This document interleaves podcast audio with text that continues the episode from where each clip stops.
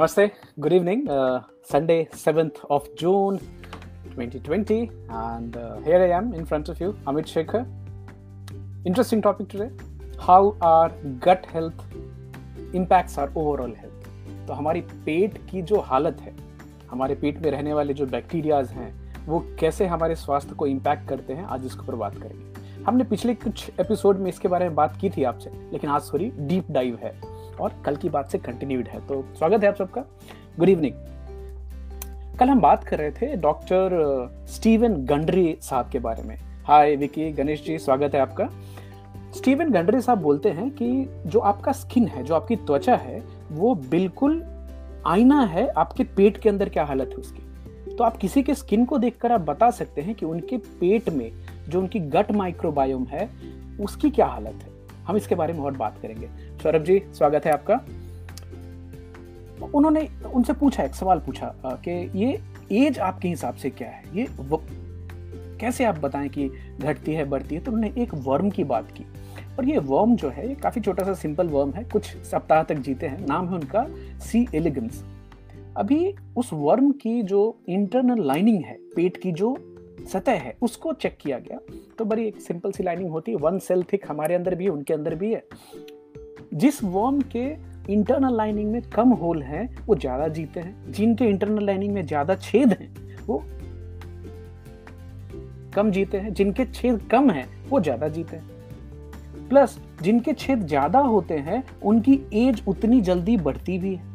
तो उसको कोरिलेट करके इंसानों में भी देखा जा सकता है। तो डॉक्टर स्टीवन गंडरी साहब बोलते हैं कि एज क्या है, ये तो या तो क्विक या स्लो ब्रेक डाउन ऑफ़ आपकी गट की जो लाइनिंग है, वो आपकी एज को डिफाइन करती है। इसको कैसे प्रूव करते हैं वो? राजीव भाई, स्वागत है आपका। आप 105 साल के जो इंसान है, उनकी गट लाइनिंग चेक करें और एक 30 साल का जो इंसान है, जवान है, जो कि अभी काफ़ी उसमें एनर्जी है, दोनों में गट माइक्रोबायोम एक जैसी पाई गई तो कहीं ना कहीं जहाँ तक ज़्यादा दिनों तक हेल्दी रहने का सवाल है, उसमें आपके शरीर के अंदर, आपके पेट के अंदर कितने सारे बैक्टीरियाज हैं और हेल्दी रह पा रहे हैं। इसमें एक खास बैक्टीरिया है जिसकी बार बार ज़िक्र आजकल हो रही है, बहुत सारे रिसर्च चालू है इसके ऊपर में। ज़्यादा पुरानी नहीं है पाँच छः साल पहले पता चली है। एकरमेंसिया म्यूसिनिफिला नाम है इस बैक्टीरिया का। ये हमारे पेट में जो म्यूकस लाइनिंग होती है जो हमारी पूरी पेट में होती है, उस पर रहते हैं। उनका काम क्या है वहाँ रह के वो खाली म्यूकस को ही खाते हैं। अब मज़े, की बात है कल भी हम बात कर रहे थे कि जितनी एकर मेंसिया म्यूसिन फिला म्यूसिन म्यूकस को बोलते हैं म्यूसिन फिला मतलब म्यूसिन को प्यार करने वाले। वो जितनी आपकी म्यूकस लाइनिंग को खाएँगे उतनी ज़्यादा म्यूकस सेल गट आपकी बनाती है। आगे और बात कर रहे हैं इसकी। अभी हालाँकि देखिए ये जो हमारी गट लाइनिंग है उसमें एक चीज़ ट्रैप होती है जिसको हम लेक्टिन्स कल बात कर रहे थे तो प्लांट्स में ज़्यादातर प्लांट्स में लेक्टिन पाए जाते हैं। लेक्टिन एक तरह का प्रोटीन है, जो पौधे इसलिए बनाते हैं कि कोई दूसरा जानवर उनको ना खा सके। हालाँकि, जैसे फॉर एग्ज़ाम्पल एक रिसिन नाम का एक लेक्टिन है जो कि कैस्टर ऑयल में पाया जाता है। तो कैस्टर ऑयल अगर ज़्यादा मात्रा में लोग सेवन कर लें तो जानलेवा भी हो सकता है। तो एक तरह का है। हालाँकि बीन्स में पाए जाते हैं लेक्टिन्स बहुत ज़्यादा। तो लेक्टिन थेरी के ऊपर बात करने वाले लोग बोलते हैं लेक्टिन्स हमारे पेट में लीकी गट बनाते हैं। वो हमारे पेट की लाइनिंग को तोड़ते हैं बाकी इन्फेक्शन की तरह से। हालाँकि आप लोग को डरने की ज़रूरत नहीं है ज़्यादा। किसी भी चीज़ को अगर अच्छी तरह से कुक किया जाए, चाहे कि वो एनिमल सोर्स का है या प्लांट सोर्स में भी लेक्टिन काफ़ी मात्रा में पाए जाते हैं तो ज़्यादा अच्छे से कुकिंग करेंगे, अच्छी पकी हुई चीज़ रहेगी तो उसमें से जो होते हैं, वो खतरनाक नहीं रहते हैं। अभी देखिए, आपके और हमारे पेट के अंदर में म्यूकस लाइनिंग कितनी मोटी है, वो डिसाइड करता है कि हमारा, हम कितने यंग दिखेंगे। एक दवाई है जो कि डायबिटिक जो लोग हैं, उनके लिए फ़र्स्ट लाइन ऑफ़ थेरेपी होती है। सल्फो यूरोनाइल बोलते हैं मेटफॉर्मिन जिसका नॉर्मल नाम है। अब मेटफॉर्मिन देखा गया है कि मेटफॉर्मिन एकरमेंसिया म्यूसिनिफिला की संख्या को बढ़ा देती है।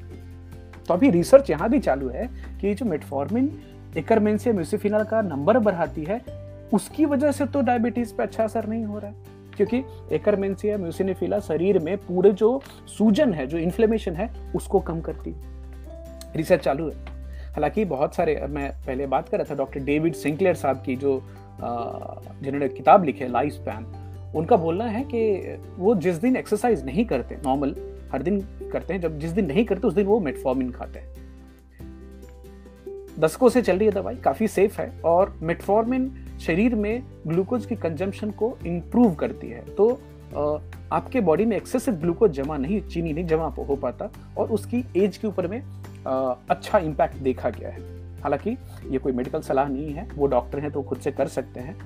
हालाँकि वो पीएचडी डॉक्टर हैं तो अपने डॉक्टर से सलाह लेके वो करते हैं। बाकी मेटफॉर्मिन बहुत दिनों से डायबिटिक लोग इस्तेमाल कर रहे हैं अपने लिए।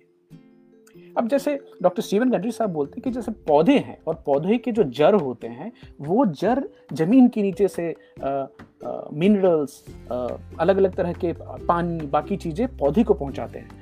तो उसी तरह से हमारी जो बॉडी है, हमारी बॉडी में जर क्या है तो हमारी जो इंटेस्टाइनल लाइनिंग है, वहाँ पे माइक्रोविलाई बोलते हैं। ये क्या बताऊँ आपको? एक तरह से जैसे काई देखी है आपने?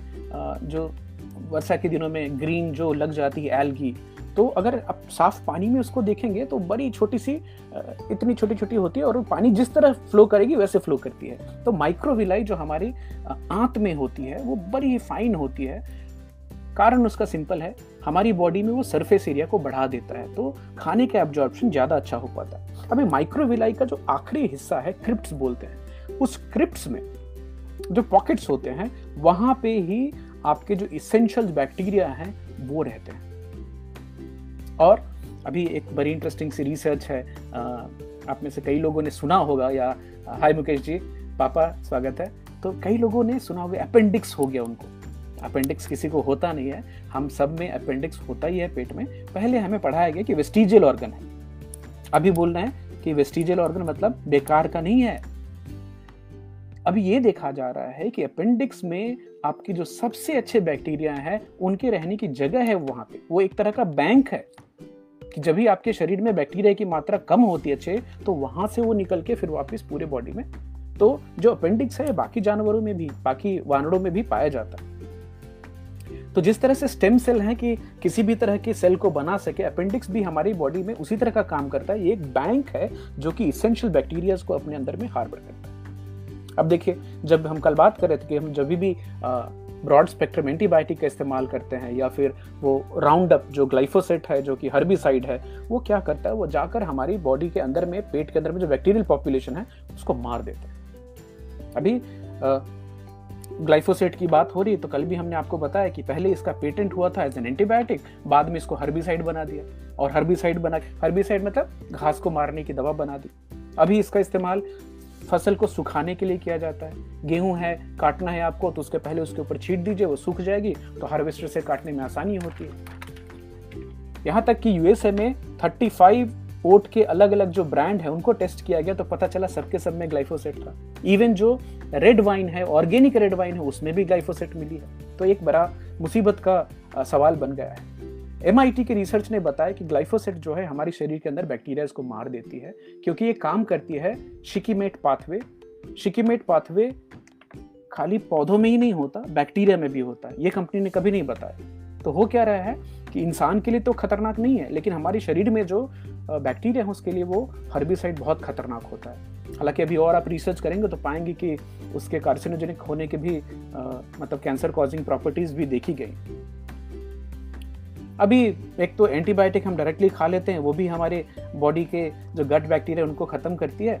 दूसरा है कि आप कुछ ऐसी चीज़ खाएँ जो चिकन जिसको बहुत सारा एंटीबायोटिक पहले से दिया गया, अगर आपने खाई तो फिर भी आपके बॉडी के जो गट माइक्रोबियल हेल्थ है, उसके ऊपर में असर पड़ता है। एक बहुत ही ताज़ा ताज़ा रिसर्च आई है कि जो औरतें यूरिनरी ट्रैक इन्फेक्शन के लिए या फिर बैड थ्रोट के लिए जो एंटीबायोटिक्स लेते हैं, उनमें हार्ट डिसीज के चांसेस बढ़ जाते हैं। अब बताइए, यहाँ तक एक जो नई सोच है जो स्टीवन गंडरी साहब और उनका पूरा वो वज़न से बताते हैं, क्योंकि वो पहले वो हार्ट ट्रांसप्लांट सर्जन थे, बहुत सारी कार्डियक सर्जरी करते थे तो उनका बोलना है कि ये जो इवन हार्ट डिसीजेज हैं भी, ये भी सूजन का नतीजा है। ये एक ऑटो इम्यून डिसीज है। रिसर्च चालू है इसके ऊपर में। उनके एक सीनियर और मेंटोर हैं माइकल डी बेकी साहब। जो भी हार्ट सर्जन थे तो उनका तो बोलना था कि कोलेस्ट्रॉल का जो हार्ट डिसीज है, उससे कुछ लेना देना ही नहीं। ये ऐसा है कि वो सर्जरी करते हैं तो देखते हैं कि जहाँ प्लाक है, जहाँ पे खून थक्का जम गया है और जो डॉक्टर सर्जरी करके उसको हटाते हैं बलून कर लगा के या स्टेंट लगा करके तो उन्हें बोला कि उसको काटते हैं और उसमें कोलेस्ट्रॉल मिलता है। इसका ये मतलब नहीं है कि कोलेस्ट्रॉल की वजह से प्लाक हुआ है। ये एग्ज़ाम्पल ऐसे देते हैं कि मान लीजिए ऊपर से आकाश से कोई एक दूसरा एलियन अगर ऊपर से देखे कि कहाँ कहाँ कार एक्सीडेंट हुआ है और जहाँ जहाँ कार एक्सीडेंट हुई है वहाँ वहाँ एंबुलेंस दिखी उसको। तो ऐसा तो नहीं कह सकते कि, जहाँ जहाँ एंबुलेंस होती है वहाँ कार एक्सीडेंट होता है। नहीं।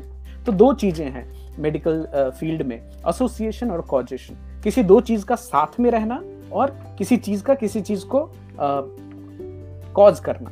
तो दोनों में फ़र्क है। तो कोलेस्ट्रॉल जो प्लाक में है वो वहाँ पे आके अटक गया बिकॉज़ वहाँ पे इन्फ्लेमेशन थी, वहाँ पे सूजन थी। एक और एग्ज़ाम्पल उन्होंने बताया कि मान लीजिए जैसे हम बताते हैं कि छोटे बच्चों में आजकल भी चल रही है ना कि जो बूढ़े लोग हैं उनको बचाना है बाहर जाने से और बच्चों को बचाना है क्योंकि दोनों की इम्यून सिस्टम कॉम्प्रोमाइज होती है, कमज़ोर होती है। तो उन्होंने सोचा कि छोटे बच्चों में जब इम्यून सिस्टम कमज़ोर होती है तो उनमें अगर हार्ट ट्रांसप्लांट करें तो उनका हार्ट जल्दी एक्सेप्ट कर लेगा, क्योंकि आपको मालूम होगा, कोई भी ट्रांसप्लांट दूसरे का ऑर्गन आप लेके अपने बॉडी में डालेंगे तो आपकी बॉडी उसको विदेशी समझ करके मारने की कोशिश करती है, भगाने की कोशिश करती है। उसके लिए आपको ऑटो इम्यून जो दवाइयाँ होती है, जो इम्यूनिटी को कम करें, वो लेने की सलाह दी जाती है डॉक्टर देते हैं। तो हो गई बात, जो मान लीजिए कुछ अनफॉर्चुनेट किड्स हैं, जो पैदा हुए और उनको, दिल में तकलीफ़ हुई और उनको हार्ट ट्रांसप्लांट करना पड़ा तो हार्ट ट्रांसप्लांट करने के बाद कुछ दिन तक ठीक रहे, लेकिन एक दो साल के अंदर में ही उनमें बहुत ज़्यादा ये प्लाक फॉर्मेशन देखेगी कि दिल से रिलेटेड बीमारी बहुत ज़्यादा उनमें हो रही है। तो जब भी उनकी अंदर में चेक किया गया तो उनकी जो आर्टरीज हैं, उसमें ब्लॉकेज उतनी ही है जितनी एक 50-60 साल के डायबिटिक हाइपरटेंसिव इंसान के अंदर में होता है। तो ये परेशान हो गए कि भाई ये हो क्या रहा है? तो बाद में रिसर्च से ये उनको पता चला कि जब भी दिल तो हमने दूसरे का लेके लगा दिया, और जो धमनियाँ हैं, वो भी तो दूसरे के दिल की है ना? तो आपका जो बच्चे के शरीर का जो खून है, वो उस धमनियों को अपना दुश्मन समझता है और उस पर अटैक करता है। वहाँ जहाँ, और जहाँ अटैक हुई, जहाँ इन्फ्लेमेशन हुई, वहाँ पे आके कोलेस्ट्रॉल जम जाती है। तो उनका बोलना है कि जो इसी तरह के लक्षण तो बहुत सारे बड़े लोगों में भी देखे जाते हैं। मतलब हार्ट डिसीज आपके बॉडी में सूजन होने के कारण हो रहा है क्या? बड़ी इंटरेस्टिंग से ये फिलोसफी निकल के आ रही है। पुष्कर भाई, नमस्कार। तो वेस्कुलर बायोलॉजी में उन्हें बता रहे हैं कि अगर आपके जो म्यूकस लाइनिंग है, पेट की लाइनिंग है, वो अगर टूट रही है, उसमें अगर छेद हो रहे हैं, चाहे वो लेक्टिन की वजह से हो रही है या इन्फ्लेमेशन या अलग तरह के बैक्टीरिया की वजह से हो रही है तो वो क्या हो रहा है? वो छेद होने की वजह से बड़े बड़े प्रोटीन जो कि पहले आपके, और एक और चीज़ ध्यान रखिएगा, ये जो आपकी जो स्टमक लाइनिंग है अंदर से बताता हूँ। स्टमक की जो लाइनिंग है जिसमें म्यूकस लगी हुई है इस म्यूकस लाइनिंग के बाद जो गट शुरू होता है पेट उसके पीछे बहुत सारा आपका इम्यून सेल्स होते हैं। मतलब 60-70 परसेंट व्हाइट ब्लड सेल्स वहाँ पाए जाते हैं। क्यों? क्योंकि वो पहली जगह है जहाँ पे आ, और हमारी बॉडी में बड़ा क्लियर कट सिस्टम है। बैक्टीरिया को कहाँ रहना है? पेट में रहना है। पेट से निकल के खून में नहीं आना खून में आने के परिणाम बड़े खतरनाक हो जाएँगे। अब हुआ ये, जब लीकी गट होगी, छेद हो गया तो उसमें से कुछ मरे हुए बैक्टीरिया, डेड बैक्टीरिया। अभी ये बड़ी इंटरेस्टिंग बात आपको बताऊँ कि ये जो डेड बैक्टीरिया है, प्रतिदिन हम 250 ग्राम से लेके 500 ग्राम तक मरे हुए बैक्टीरिया अपने मल में निकालते हैं। हमारा जो मल निकलता है, जो फीकल मैटर है, जो पूप निकलती है, उसमें बैक्टीरिया ही बैक्टीरिया मरे हुए होते हैं।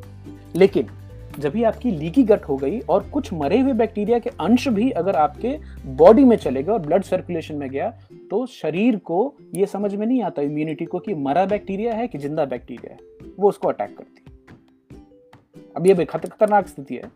और जैसे ही आपकी जो लीकी गट है, यहाँ पे अटैक हो रहा है अटैक कौन करता है? White blood cells white blood cells को बहुत ज़्यादा एनर्जी की ज़रूरत होती है। वो बहुत ज़्यादा एनर्जी की ज़रूरत होती है, इसके लिए वहाँ पे उनको फैट देना होता है। फैट से एनर्जी मिलती है। तो व्हाइट ब्लड सेल्स आपके सैनिक हैं, जो कि बाहर से आने वाली बैक्टीरिया या बैक्टीरिया जैसा जो चीज़ आ गया, उससे लड़ाई कर रहे हैं। उनको खाने के लिए चाहिए। फैट अभी आर्मी चलती है तो साथ में रसद भी चलता है ना, राशन चलता है।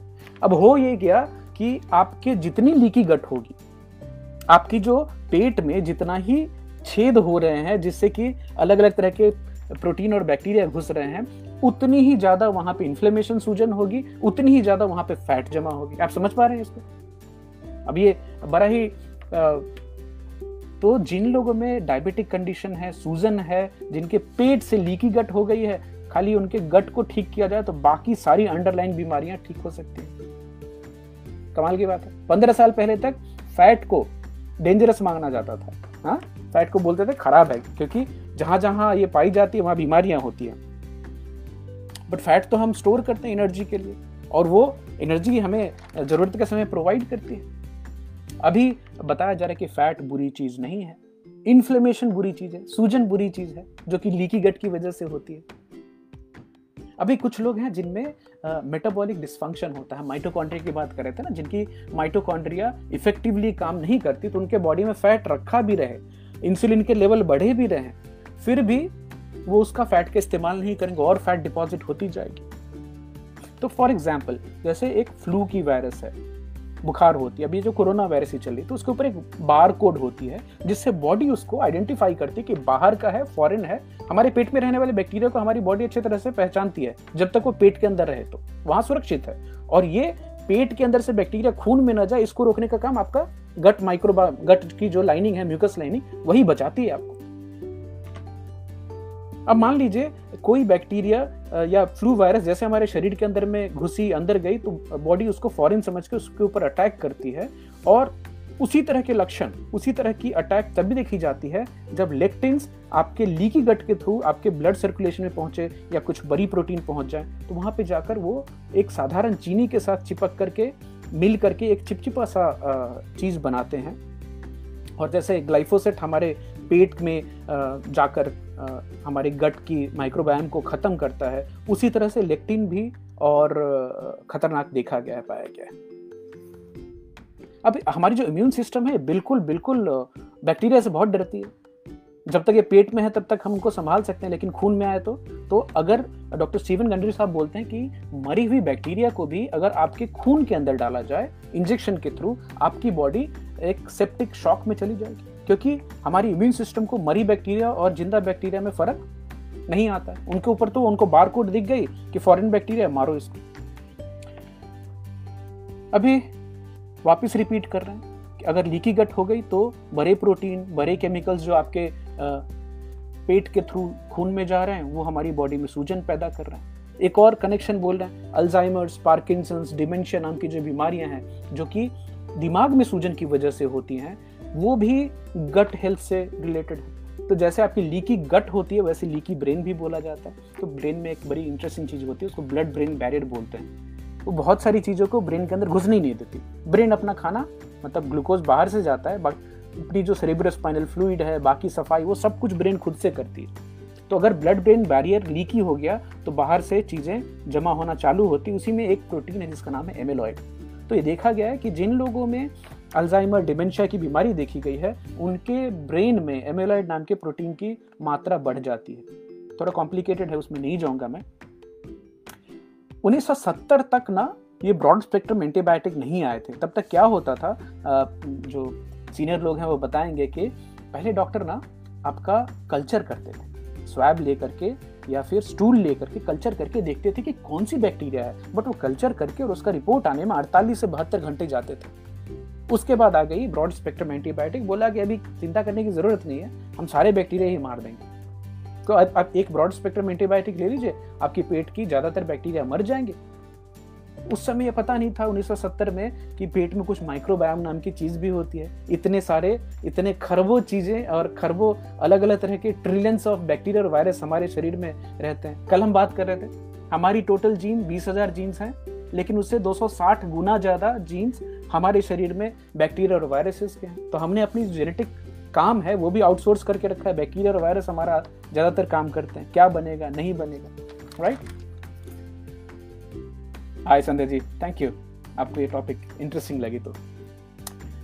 अभी देखिए इकोसिस्टम जो है हमारा पेट का, ये बड़ा इंटरेस्टिंग है। अब हमने एंटीबायोटिक देकर के इस पूरे इकोसिस्टम को खत्म कर दिया तो कुछ एक जो खतरनाक किस्म का जो बैक्टीरिया है, मान लीजिए वो डकैत टाइप का है या लुटेरा टाइप का है, वो आया, उसको पूरा एक खुला मैदान बन गया, मिल गया उसको। क्योंकि आपके जो हेल्पफुल बैक्टीरिया थे, जो कि पहले से जगह घेर के रखते थे, किसी को आने की जगह ना दें अब इसको खुली मैदान मिली। तो एक खास तरह की बीमारी है क्लोस्ट्रेडियम डिफिसिलिस एक बैक्टीरिया से होती है। ये देखा गया 1970 में एंटीबायोटिक्स देने के बाद कि लोग हेल्दी लोग, जिनको एंटीबायोटिक ट्रीटमेंट हुई, साल भर के अंदर में वो आके और मर जाते थे।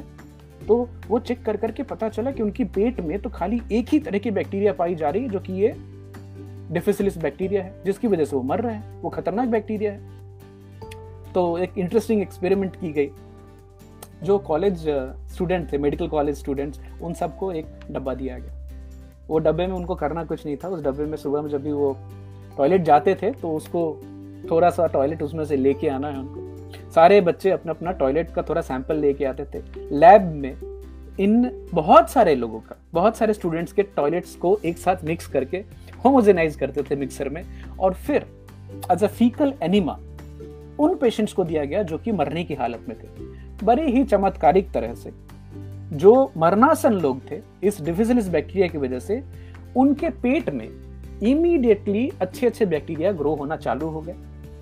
सप्ताह भर के अंदर में उनकी स्वास्थ्य में बहुत चमत्कारी परिवर्तन हुए। अब आप समझ पा रहे हैं कि जहाँ पर एक खतरनाक बैक्टीरिया थी, वहाँ पे फीकल ट्रांसप्लांट के थ्रू दूसरे की बॉडी के हेल्दी बैक्टीरिया पहुँचे और धीरे धीरे ये जंगल जो है हमारे अंदर में दस हज़ार अलग अलग स्पीसीज का जंगल, वो जंगल बड़ा होने लगे और बहुत चमत्कारी चीज़ हुई। तो अभी दस हज़ार चमत्कारी जो अलग अलग तरह के बैक्टीरियाज हमारे पेट में उनको बचाने के लिए हमें क्या करना है? एंटीबायोटिक्स कम खाने हैं। ऐसे एंटीबायोटिक्स और ऐसे चीज़ें कम खानी है जिसमें कि एंटीबायोटिक मिली हुई हो, जैसे कि चिकन हम अक्सर बात करते हैं।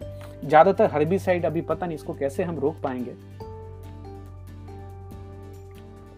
क्योंकि इस टॉपिक पे आने के पहले तो मुझे भी इतना अंदाज़ा नहीं था कि ग्लाइफोसेट इतना डेंजरस है हमारे लिए। तो अभी अवेयरनेस बढ़ी है तो और थोड़ी रिसर्च करेंगे, देखेंगे उसको कम करने की क्या क्या चीज़ें हम कर सकते हैं। सौरभ जी बोल रहे role of gut line bacteria and interesting okay बढ़िया बढ़िया। मेरे लिए भी काफ़ी इंटरेस्टिंग था। रोशन पूछ रहे हैं how bacteria can survive in stomach where there is acidic pH और बहुत ही कमाल के होते हैं ये बैक्टीरिया अगर अब रोशन आप मेरी पिछले वाली एक बैक्टीरिया के ऊपर में हमने टॉपिक किया था तो ये एसिड में रह सकते हैं उबलते पानी में रह सकते हैं ठंडे में रह सकते हैं हर जगह तो बहुत तरह के बैक्टीरियाज होते हैं। आ, बिना ऑक्सीजन के भी रह सकते एरोबिक एनारोबिक बड़े कमाल के होते हैं। और खासकर स्टमक और स्टमक लाइनिंग में बैक्टीरिया पाए जाते हैं। तो आपकी जो म्यूकस लाइनिंग है ना रोशन म्यूकस लाइनिंग के नीचे जो क्रिप्ट होते हैं, उसमें इसेंशियल बैक्टीरिया पाए जाते हैं। तो म्यूकस लाइनिंग एसिडिक पीएच को और एसिड को रखती है बाहर के बाहर, उसको अंदर नहीं जाने देती। इसीलिए बहुत सारी दवाइयाँ हैं जो कि पेट में जो इन्फ्लेमेशन पैदा करती हैं, उनकी वजह से बहुत सारी पेट के रिलेटेड बीमारियाँ हो जाती हैं। बहुत सारे एंटीबायोटिक आपने देखा होगा, लेने के बाद लोगों का पेट खराब हो जाता है। कारण सिंपल है, आपकी बॉडी के हेल्पफुल बैक्टीरिया थे, वो भी मर गए और जो इकोसिस्टम थी अंदर की, वो खराब हो तो इनफैक्ट इसके भी आगे चलते हैं तो माइक्रोबायोम की बात कर रहे हैं। अभी एक नई कॉन्सेप्ट चल रही है, इसको बोलते हैं होलोबायोम। होलोबायोम मतलब क्या? कि एक तो हमारे पेट के अंदर में जो बैक्टीरिया का संसार है, वो अलग, हमारे मुँह में अलग बैक्टीरिया का संसार है। उससे भी आगे जाएँ तो होलोबायोम के ऊपर में रिसर्च करने वाले बोलते हैं कि हम और आप अपने आजू बाजू में अपने जान पहचान के बैक्टीरिया और वायरसेस को लेके चलते हैं। होलो मतलब आपके जो आभा है ना, आपके आजू बाजू में। और किसिंग जो है, जो कि जानवरों में बंदरों में भी देखा गया, इंसानों में भी देखा गया है, ये रिसर्च में ये थ्योरी पे काम चल रही है कि किस करने के समय आदमी अपना बॉडी के बैक्टीरिया दूसरे को देते हैं और थोड़ी देर में एक दोनों की बॉडी के बैक्टीरिया डिसाइड करते हैं कि ये ये जो इन्वायरमेंट है, ये मेरे लिए फेवरेबल है कि नहीं। इसके साथ और ज़्यादा समय बिताया जाए कि नहीं। यहाँ तक, कुछ लोगों से आपका तुरंत में रिश्ता बनता है। आप उनके बाजू में बैठे तो। तो रिसर्चर साइंटिस्ट ये भी चेक कर रहे हैं कि क्या हमारे बॉडी के जो बैक्टीरिया हैं होलोबायोम वो एक दूसरे से बातचीत कर रहे हैं क्या? और वो डिसाइड कर रहे हैं कि हमें इसके साथ समय बिताना है कि नहीं बिताना? खासकर इसमें औरतें जो हैं, उनकी गट फीलिंग ज़्यादा स्ट्रांग होती है। ये देखा गया है कि औरतें इमोशंस को और ये जो गट फीलिंग है, उसको ज़्यादा अच्छी तरह समझ पाती है, क्योंकि एक याद कीजिएगा माइक्रोबायोम हमें जो माइटोकॉन्ड्रियल डीएनए में मिलता है, वो सब हमारी माता जी से ही मिलता है। तो डॉक्टर स्टीवन गंडरी साहब बोलते हैं कि औरतों को अपने गट फीलिंग पे और ज़्यादा भरोसा करना चाहिए। उनका जो गट फीलिंग जो हमारे शरीर के अंदर रहने वाले भिन्न भिन्न किस्म के करोड़ों खरबों जो बैक्टीरिया हैं, वो आपको बताते हैं आपको कैसे आगे और क्या करना यहाँ पे दोस्त एक और इंपॉर्टेंट चीज़ आ जाती है, खासकर जो युवा हैं जिनके अभी बच्चे होने वाले हैं नेचुरल और सी सेक्शन बर्थ बहुत बहुत इंपॉर्टेंट है। यहाँ तक देखा गया कि सी सेक्शन से पैदा हुए बच्चों में एस्थमा एलर्जी के चांसेस मिले, यहाँ तक ऑटिज्म के भी चांसेस मिले हैं। हालाँकि ये जो माइक्रोबायोम है अच्छा ऑटिस्टिक जो बच्चे हैं ऑटिस्टिक मतलब जो मंद बुद्धि नहीं बोलूँगा स्पेशल बच्चे जो हैं जिनकी ग्रोथ थोड़ी स्लो होती है, उन बच्चों में इरिटेबल बॉबल सिंड्रोम पाया गया है। उनका पेट ठीक नहीं रहता है। तो ये भी रिसर्च चालू है कि ये अंदर की बैक्टीरियल ग्रोथ सही नहीं होने की वजह से है क्या? अब माता के पेट में जब भी आप होते हैं तो दो माइक्रोबायम होते हैं। एक तो हुआ जो माइक्रोबियल फ्लोरा है जो पेट में है और जो प्लेसेंटा है जहाँ पे बच्चा पैदा होता है, उसका माइक्रोबायम बहुत इंपॉर्टेंट है। तो जो औरतें प्रेग्नेंट होती हैं, उनके खाने में प्रोबायोटिक खानों का बहुत इंपॉर्टेंस है। उनकी अगर माइक्रोबायोम अच्छी रही तो ये बताया जा रहा है कि ऑटिज्म की जो ट्रेनिंग है या ऑटिज्म होना, ये आपके प्लेसेंटा में ही डिसाइड हो जाता है। तो इंटरेस्टिंग चीज़ है। एक और चीज़ ऑटिज्म बच्चों में, लड़कों में ज़्यादा होता है, लड़कियों में कम होता है। पता नहीं क्यों ऐसा है, ये भी नहीं पता है। रिसर्च चल रही है। अभी ये जो बड़े प्यारे से नाम वाले एकरमेंसिया म्यूसिनीफिला बैक्टीरिया हैं इनको क्या चीज़ें पसंद है? इनको जर वाली सब्ज़ियाँ जिनमें फाइबर होता है ट्यूबर्स स्वीट पोटैटो आलू ये सब चीज़ें पसंद है हम और डिटेल बात करेंगे। आ, एक और चीज़ देखी गई। एकरमेंसिया म्यूसिनीफिला जिनकी बॉडी में पाई गई है और जो औरतें साथ के साथ एक्सरसाइज करती हैं उनमें 90 परसेंट रिडक्शन देखा गया है एल्जाइमर में उन औरतों के कंपैरिजन में जो वो चीज़ नहीं खाती और एक्सरसाइज नहीं करती। मशरूम बहुत पसंद है एकरमेंसिया म्यूसिनीफिला को। मशरूम में एर्गोथायोनिन नाम का एक कंपाउंड पाया जाता है, जो कि इतना इंटरेस्टिंग है कि ये ब्लड ब्रेन बैरियर को भी क्रॉस करके ब्रेन तक पहुँचता है और ये हमारे न्यूरो जो सेल हैं न्यूरो और जो ब्रेन के सेल्स हैं न्यूरॉन्स उनकी सूजन को कम करता है। तो मशरूम खाने में इस्तेमाल करना हमें बढ़ाना है, ये डॉक्टर साहब। और भी दूसरी चीज़ें स्पर्माडिन जो कि मशरूम में काफ़ी हद तक मदद देती हैं। एक इन्यूलिन करके कंपाउंड है जो कि खासकर सब्जियों में पाया जाता है। इस पे ऊपर बाद में रिसर्च करूँगा। ये भी इन्यूलिन रिच फ़ूड जो है ये भी एकरमेंसिया म्यूसिनिफिला की संख्या को हमारी बॉडी के अंदर बढ़ाते हैं। मेटफॉर्मिन भी बढ़ाता है। रोशन पूछ रहे हैं how C section influences bacteria please explain okay बहुत सिंपल सी बात है रोशन। जब भी आप नेचुरली बर्थ हो रहे होते हैं तो आप निकलते हैं जो भी बच्चा निकलते हैं, वो बर्थ कैनाल से निकलते हैं तो वो वजाइना के थ्रू निकलते हैं और वो जो पूरा एरिया होता है, वो बहुत रिच माइक्रोफ्लोरा का होता है। ये जो इनफैक्ट जो इंटर्न बाहर का एरिया और अंदर का एरिया जो है, वो पूरी तरह से एकदम अलग होता है। तो माता के अंदर में जो भी बेनिफिशियल बैक्टीरियाज हैं, जो उनकी इम्यूनिटी को बनाते हैं, वो बच्चे के शरीर पे लग जाता है निकलते समय बाहर। ये बहुत फ़ायदेमंद है बहुत फ़ायदेमंद। अभी सी सेक्शन हुआ तो क्या हुआ? सीधे उसको निकाल लिया गया पेट से। उसको वो बर्थ कैनाल से निकलने का मौका ही नहीं मिला। तो उनको वो बेनिफिशियल बैक्टीरिया उनके शरीर पे नहीं लगे। अभी तो यूएसए में वो जो सी सेक्शन से बच्चे पैदा होते हैं, उनको बर्थ कैनाल का स्वैब लेके उनके शरीर पे लगाते हैं डॉक्टर्स नहीं लगाया तो क्या होगा? बच्चे को अपनी माँ के हेल्पफुल बैक्टीरिया ना मिल करके नर्स के हाथ के बैक्टीरिया वायरसेस हॉस्पिटल के बैक्टीरिया वायरसेस मिल जाएँगे। ऐसे बच्चों में इम्यूनिटी की कमी देखी जाती है। ऐसे बच्चों में इन्फेक्शन ज़्यादा होते हैं। ऐसे बच्चों में एस्थमा ज़्यादा होती है, जो सी सेक्शन से पैदा होता है। तो अगर मेडिकल कारण से सी सेक्शन हो रहा है तो भी वो बर्थ कैनाल की जो विजाइनल स्वैब जो है, वो बच्चों को लगाना आजकल बहुत रिकमेंडेड है। दूसरा कोलोस्ट्रम जो फ़र्स्ट मिल्क जो माँ अपने बच्चों को पिलाती, बहुत बहुत नेसेसरी है। उसमें बहुत सारे बैक्टीरियाज ब्रेस्ट मिल्क के थ्रू बच्चे के पास जाते हैं। तो होपफुली मैं आपको समझा पाया इसके लिए। एक्सरसाइज बहुत बहुत इंपॉर्टेंट है एक अच्छे माइक्रोबायोम के लिए कि जो भी आप मूवमेंट करते हैं, जो बॉडी के मूवमेंट होते हैं, खासकर योगा की बात की गई है योगा के कुछ पोस्चर से माइक्रोबायोम की मूवमेंट देखी गई है और उसके काफ़ी इम्पैक्ट देखे गए हैं। तो देखिए मेडिटेशन योगा अब ये सब रिवर्स मैकेनिज्म है फीडबैक लूप है आपका। मेंटल स्टेटस क्या है, आप कितने शांत हैं, आप कितने लेस एंक्शस हैं, वो बैक्टीरिया और वायरसेस भी उसके हिसाब से काम करते हैं। एक तरह से वो आपको एंक्शस भी करते हैं, लेकिन अगर अपने आप को शांत रख पाए तो उनको एक पॉजिटिव मैसेज भी जाता है कि ये बंदा टेंशन में नहीं है तो वो भी रिपेयर कर पाते हैं। डॉक्टर स्टीवन गंडरे साहब से एक और बड़ा इंटरेस्टिंग सा उन्होंने एक सुझाव दिया। हाय अंचल और ये सुझाव ये है कि हम सबको ना एक ब्रेन वॉश डे होना चाहिए पर वीक अब ब्रेन वॉश डे क्या होता है? हम क्या अपने ब्रेन को वॉश कर सकते हैं? कर सकते हैं। अभी कुछ दिनों पहले तक हमको, हम लोगों को पता नहीं था बट एक नई सिस्टम निकल के आई है, जिसका नाम है ग्लिम्फैटिक सिस्टम आपने सर्कुलेटरी सिस्टम सुना होगा लिम्फेटिक सिस्टम सुना होगा। ये ग्लिम्फेटिक सिस्टम स्पेसिफिक सिस्टम है जो ब्रेन में पाया जाता है और ये ब्रेन की सफ़ाई करता है। ये काम कब करता है? जब भी आप सोने जाते हैं और पहली जो डीप स्लीप आपकी आती है उस समय में। ये वॉश कैसे करता है? बड़ा इंटरेस्टिंग है। ये उस समय में जब आप सोने जाते हैं, आपका ब्रेन सिकुड़ता है 20 प्रतिशत का सिकुड़ता है। ये एक ऐसा है कि स्पॉन्ज जिसमें बहुत सारा कचरा जमा हो गया, उसको आप ऐसे निचोड़ें तो उससे कचरा निकलेगा ना।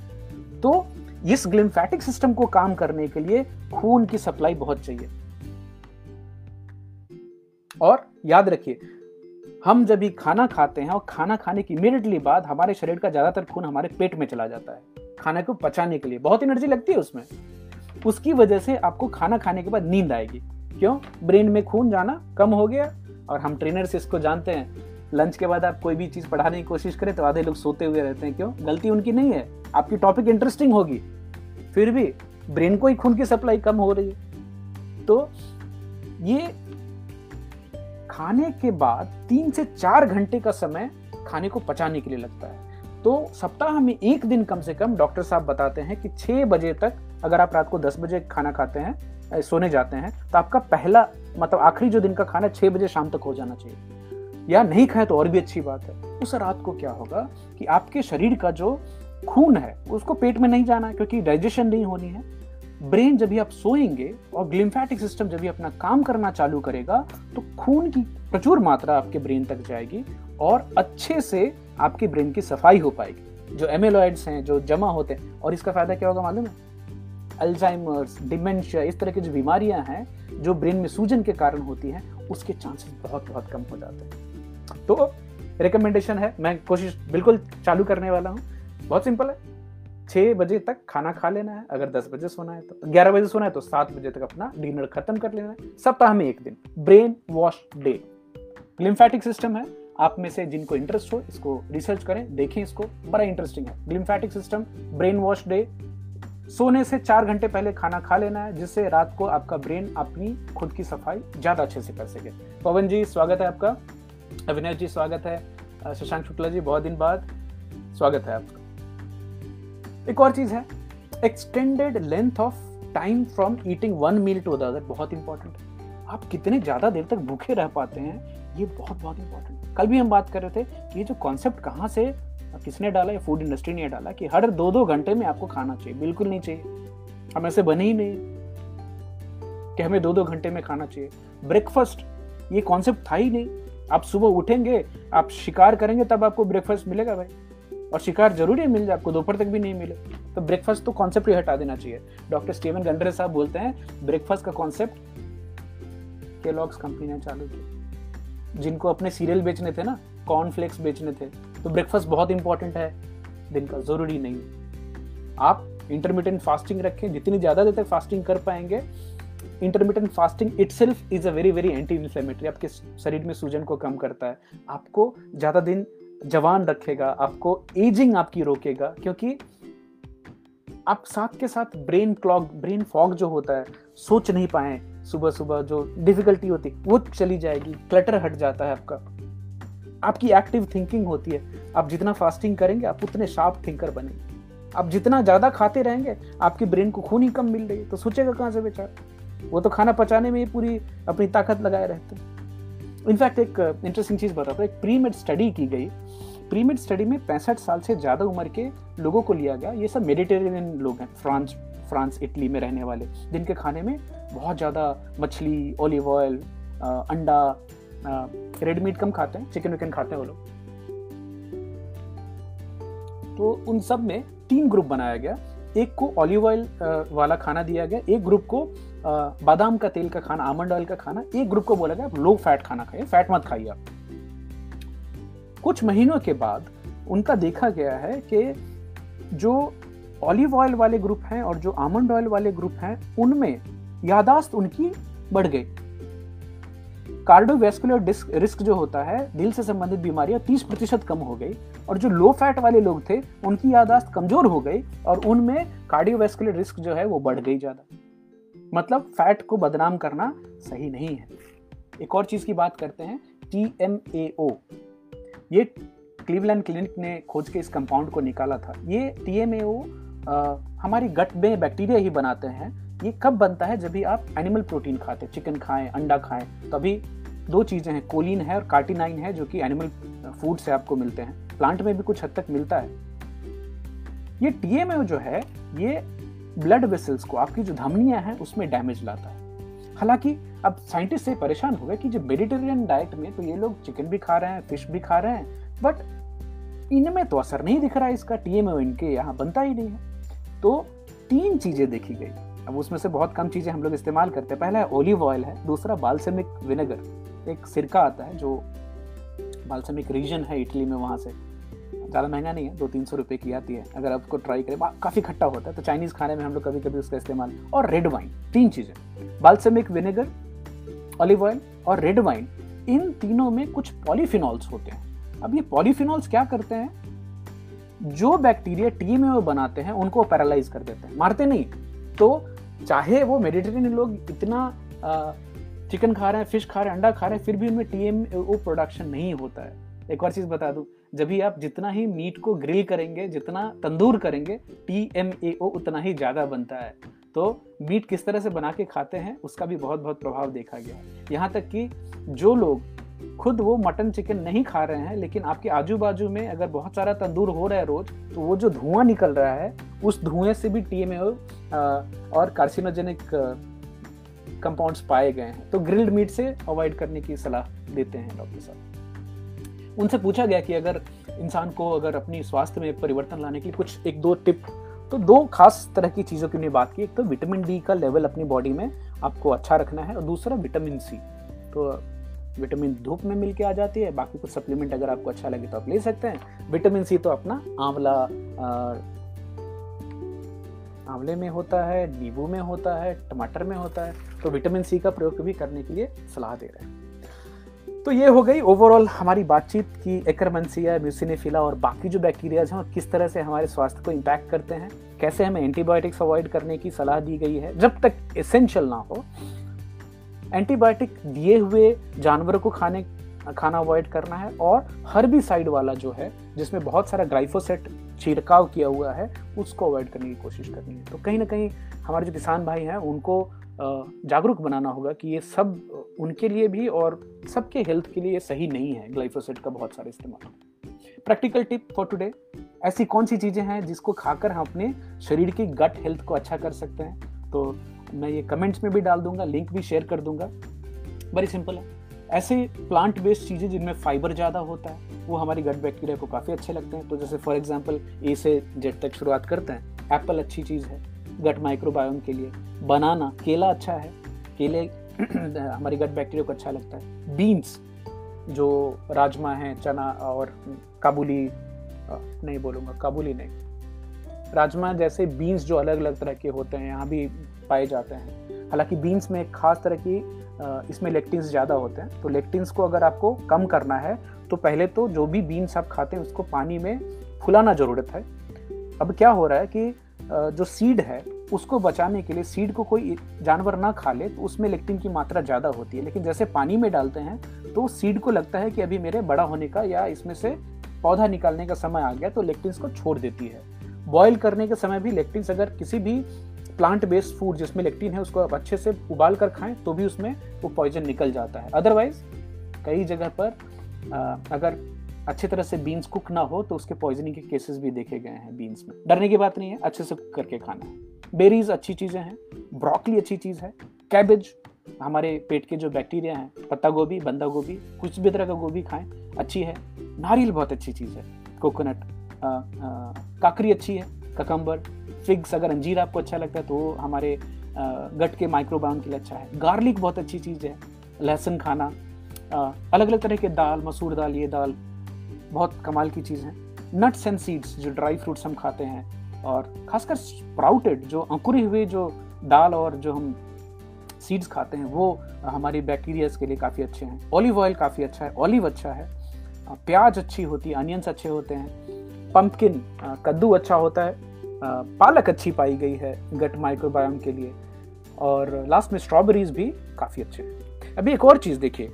दाल बीन्स इन सब के साथ साथ फर्मेंटेड चीज़ें जो जिनको हमने खमीर डाल के रात भर फुलाया है, वो गट के माइक्रोबायोम के लिए काफ़ी अच्छी होती है। तो खासकर जो हमारे इंडियन खाने हैं, उन इंडियन खानों में इडली, डोसा जिनको रात में हम फुलाते हैं ना जैसे चिल्ला बनाता है, ये ढोकला बनती है हमारे गुजराती लोग बनाते हैं, जिसमें को फर्मेंट करना होता है। दही अच्छी चीज़ है, कंजी अच्छी है, अपम जो साउथ में मिलती है किसी तरह का अचार जो हम, अचार में भी अच्छी properties as a prebiotic food देखी गई है।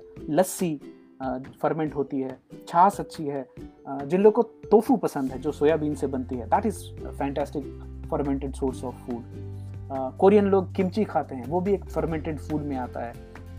संध्या जी बोले हैमित वॉट वो drink and glass of water first thing to do after waking up before brushing your teeth I heard that is very beneficial for immunity development what are you absolutely ये बिल्कुल सही बात है। आपकी जो ओरल बैक्टीरिया है जो रात भर में जो एक्टिविटी चली है first thing you have to do is drink इसको संध्या जी आपने बहुत सही बोला, इसको वाटर बाथ बोलते हैं। अर्ली मॉर्निंग कितना पानी पीना चाहिए जितना आप पी सके। एक ग्लास दो ग्लास तीन glass because any time you wake up you are waking up in a state of dehydration अगर आपको बॉडी को रीसेट करना है और जो टॉक्सिन्स जो बॉडी में जमा हो उनको निकालना है तो सबसे पहला काम है सुबह उठ के कम से कम दो तीन ग्लास पानी पी जाना चाहिए। बिना कुल्ला किए, जैसे जो है, वैसे पानी पी लीजिए। Thank you Vicky mushroom is fantastic mushroom is not only good mushroom में बहुत सारे ऐसे कंपाउंड्स पाए गए हैं जो कि डायरेक्टली ब्रेन को पहुँचते हैं और आपकी जो एजिंग है, आपकी ब्रेन में इन्फ्लेमेशन है, उसको कम करते हैं। और मशरूम को एक सुपर फ़ूड के तौर पे मैं एक, अलग से भी एक टॉपिक करेंगे तो आपको डिटेल बताऊँगा but mushroom sir fantastic for health idli, dosa खाने वाले लोग? बिल्कुल खाएँ, अच्छे से खाएँ। दही कुछ ऑल्टरनेट डे पे आपके खाने में रहना चाहिए, छाछ रहनी चाहिए, ये अच्छी चीज़ें हैं। मेरी एक फेवरेट चीज़ है एमसीटी ऑयल तो आपको मैं अक्सर बताता रहता हूँ कि कोकोनट ऑयल जो वर्जिन होता है कोल्ड प्रेस्ड होता है, उसमें मीडियम चेन ट्राइग्लिसराइड पाए जाते हैं। अभी ये मीडियम चेन ट्राइग्लिसराइड जो हैं, ये इतने कमाल के हैं, ये आपकी पेट की सूजन को कम करते हैं। और जो गंदे वाले बैक्टीरिया हैं, उनकी संख्या कम करते हैं। ट्राई करके देखिएगा। Virgin cold pressed coconut oil अभी कोको सोल के नाम से पैराशूट कंपनी बना रही है, जो मैं पिछले एमसीटी ऑयल नहीं मिल रही थी तो उसका इस्तेमाल कर रहा हूँ। ठीक ठाक है। हालाँकि मात्रा का ख्याल रखें, एक दो चम्मच से ज़्यादा कॉफ़ी में ना मिलाएँ। ज़्यादा मिलाएँगे तो पेट साफ़ भी हो सकता है। अवॉइड क्या करना है आपको? अवॉइड करना बोलते हैं प्रोसेस्ड जो चीज़ें हैं अल्ट्रा प्रोसेस्ड उसमें मैदा सबसे पहले है, चीनी, किसी भी तरह की अवॉइड करने को बोल रहे हैं। वो आपकी गट हेल्थ के लिए अच्छा नहीं है। रिफाइंड ऑयल अवॉइड करना है। कोई भी कॉर्न ऑयल है, उसको अवॉइड करना है। घी अच्छी चीज़ है। घी बटर आप ले सकते हैं। एंटीबायोटिक्स अवॉइड करना है। किसी भी तरह की हार्मोनल जो पिल्स हैं, उनको अवॉइड करने की सलाह देते हैं। स्टेरॉयड्स अवॉइड करने की सलाह देते हैं। प्लस जो दर्द की बहुत सारी दवाइयाँ होती हैं अनलेस एंड आपके डॉक्टर प्रिस्क्राइब करें, खुद से अवॉइड करें, उसको नहीं खाएँ। वो आपके पेट के अंदर में माइक्रोबायोम को तो अफेक्ट करता ही है। लीकी गट पैदा करने के लिए भी वो इसको कॉज पाया गया। अभी ये कोविड के समय के लिए तो नहीं, लेकिन एंटीबायोटिक वाले जो साबुन होते हैं एंटीसेप्टिक साबुन, उसकी अवॉइड करने की बात करते हैं, क्योंकि आप जाने अनजाने में अपने बहुत सारे जो फ्रेंडली बैक्टीरिया उनको मार देंगे। हैंड सैनिटाइज़र अभी तो अवॉइड करने को नहीं बोल सकता, लेकिन भगवान करेंगे, अगर सिचुएशन नॉर्मल हो जाएगी तो उसके बाद बहुत ज़्यादा हैंड सैनिटाइज़र भी यूज़ करने की ज़रूरत नहीं है। तो ये है टोटल जो हमारी बातचीत थी गट हेल्थ और माइक्रोबायोम के बारे में। आप भी रिसर्च करें। एकर मेंसिया म्यूसिनेफिला बैक्टीरिया के ऊपर में। जो प्रोबायोटिक चीज़ें हैं, इनके ऊपर रिसर्च करें। खुद पे भी ट्राई करें, खाएँ उनको। खाने में मोटा मोटा फाइबर बढ़ाने की बात है। तो फाइबरस चीज़ें हैं, उसको खाने की रिकमेंडेशन है। फ्लैक्स सीड एक बहुत अच्छी चीज़ है। आपको ओमेगा थ्री फैटी एसिड्स भी मिलेंगे। साथ में बहुत हाई क्वालिटी फैट मिलेगा। हाइपरटेंशन को भी वो कम करता है। डायबिटीज़ में बहुत सारे फ़ायदे हैं फ्लैक्स सीड के तो मैं जितना बार बताऊँ आपको उतना कम है तो आप सब लोग शुरुआत करें उसकी। आप में से कितने लोग हैं जिन्होंने अपने अपने बॉडी टाइप को चेक किया? वो क्विज लिंक पे जाकर ये भी बताइएगा। वात पित्त कफ, मैंने लिंक डाले थे यूरोवेदा का और चोपरा सेंटर दोनों के क्विज डाले थे। प्लस मैंने ये भी लिंक डाला था कि आप अगर वात हो, पित्त हो या कफ प्रकृति के हो तो आपको क्या चीज़ें अच्छी लगेगी, क्या चीज़ें अच्छी नहीं लगेगी तो उसके बारे में फीडबैक दीजिएगा मुझे। शुक्रिया तो आज के दिन के लिए। अभिनव जी बोले, पतंजलि में भी मिलता है वर्जिन कोकोनट ऑयल हाँ जी जब भी अभिनव जी मुझे कोको सोल नहीं मिल रहा था तो मैंने पतंजलि का वर्जिन कोकोनट ऑयल यूज़ किया था। तो हालाँकि उतने सस्ते में अच्छी क्वालिटी का मिल पाना थोड़ा एक ईशा सेंटर से भी मैं लेके आया था कोकोनट ऑयल काफ़ी महँगा था वो। तो जो मोटा मोटा अगर आप देखें तो जो रिफाइंड वाला और जो पैक में कोकोनट मिलते हैं उससे दो तीन गुना चार गुना तक महँगा वर्जिन वाला मिलता है। तो आप देखें ट्राई करके अगर आपको सूट करता है तो। सो so, बहुत बहुत शुक्रिया आप सबका। Thank you Vicky for joining thank you Ganesh Sharma ji. उम्मीद है मैं आपके सवालों के जवाब दे पाया। सौरभ शर्मा शुक्रिया। राजीव भाई थैंक यू थैंक यू पापा। पुष्कर भाई थैंक यू संध्या जी बहुत बहुत शुक्रिया ज्वाइन करने के लिए। सौरभ आपको टॉपिक इंटरेस्टिंग लगी। रोशन आपको भी बहुत अच्छी बात है। अभिनव जी थैंक यू शशांक जी पवन भाई सम पीपल से that we should fast once in 15 days please please clear it ना भाई पंद्रह दिन वाला तो नहीं। अभी तो मैं और आपको पवन मैं रिक्वेस्ट करूँगा इंटरमीडियंट फास्टिंग पे थोड़ी रिसर्च करें।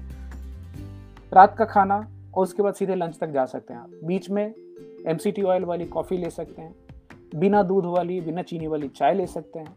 16 से 17 घंटे तक अगर आपने फास्टिंग मेंटेन कर ली, आपको इमीडिएट इसके हेल्थ इंपैक्ट दिखाई देंगे। हाइपरटेंशन पे, वज़न पे, आपके ब्लड शुगर लेवल पे, आपकी सोच पे, आपकी ब्रेन पे, आपकी एजिंग पे।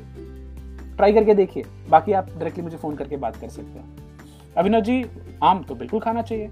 खाली बहुत ज़्यादा नहीं हाँ?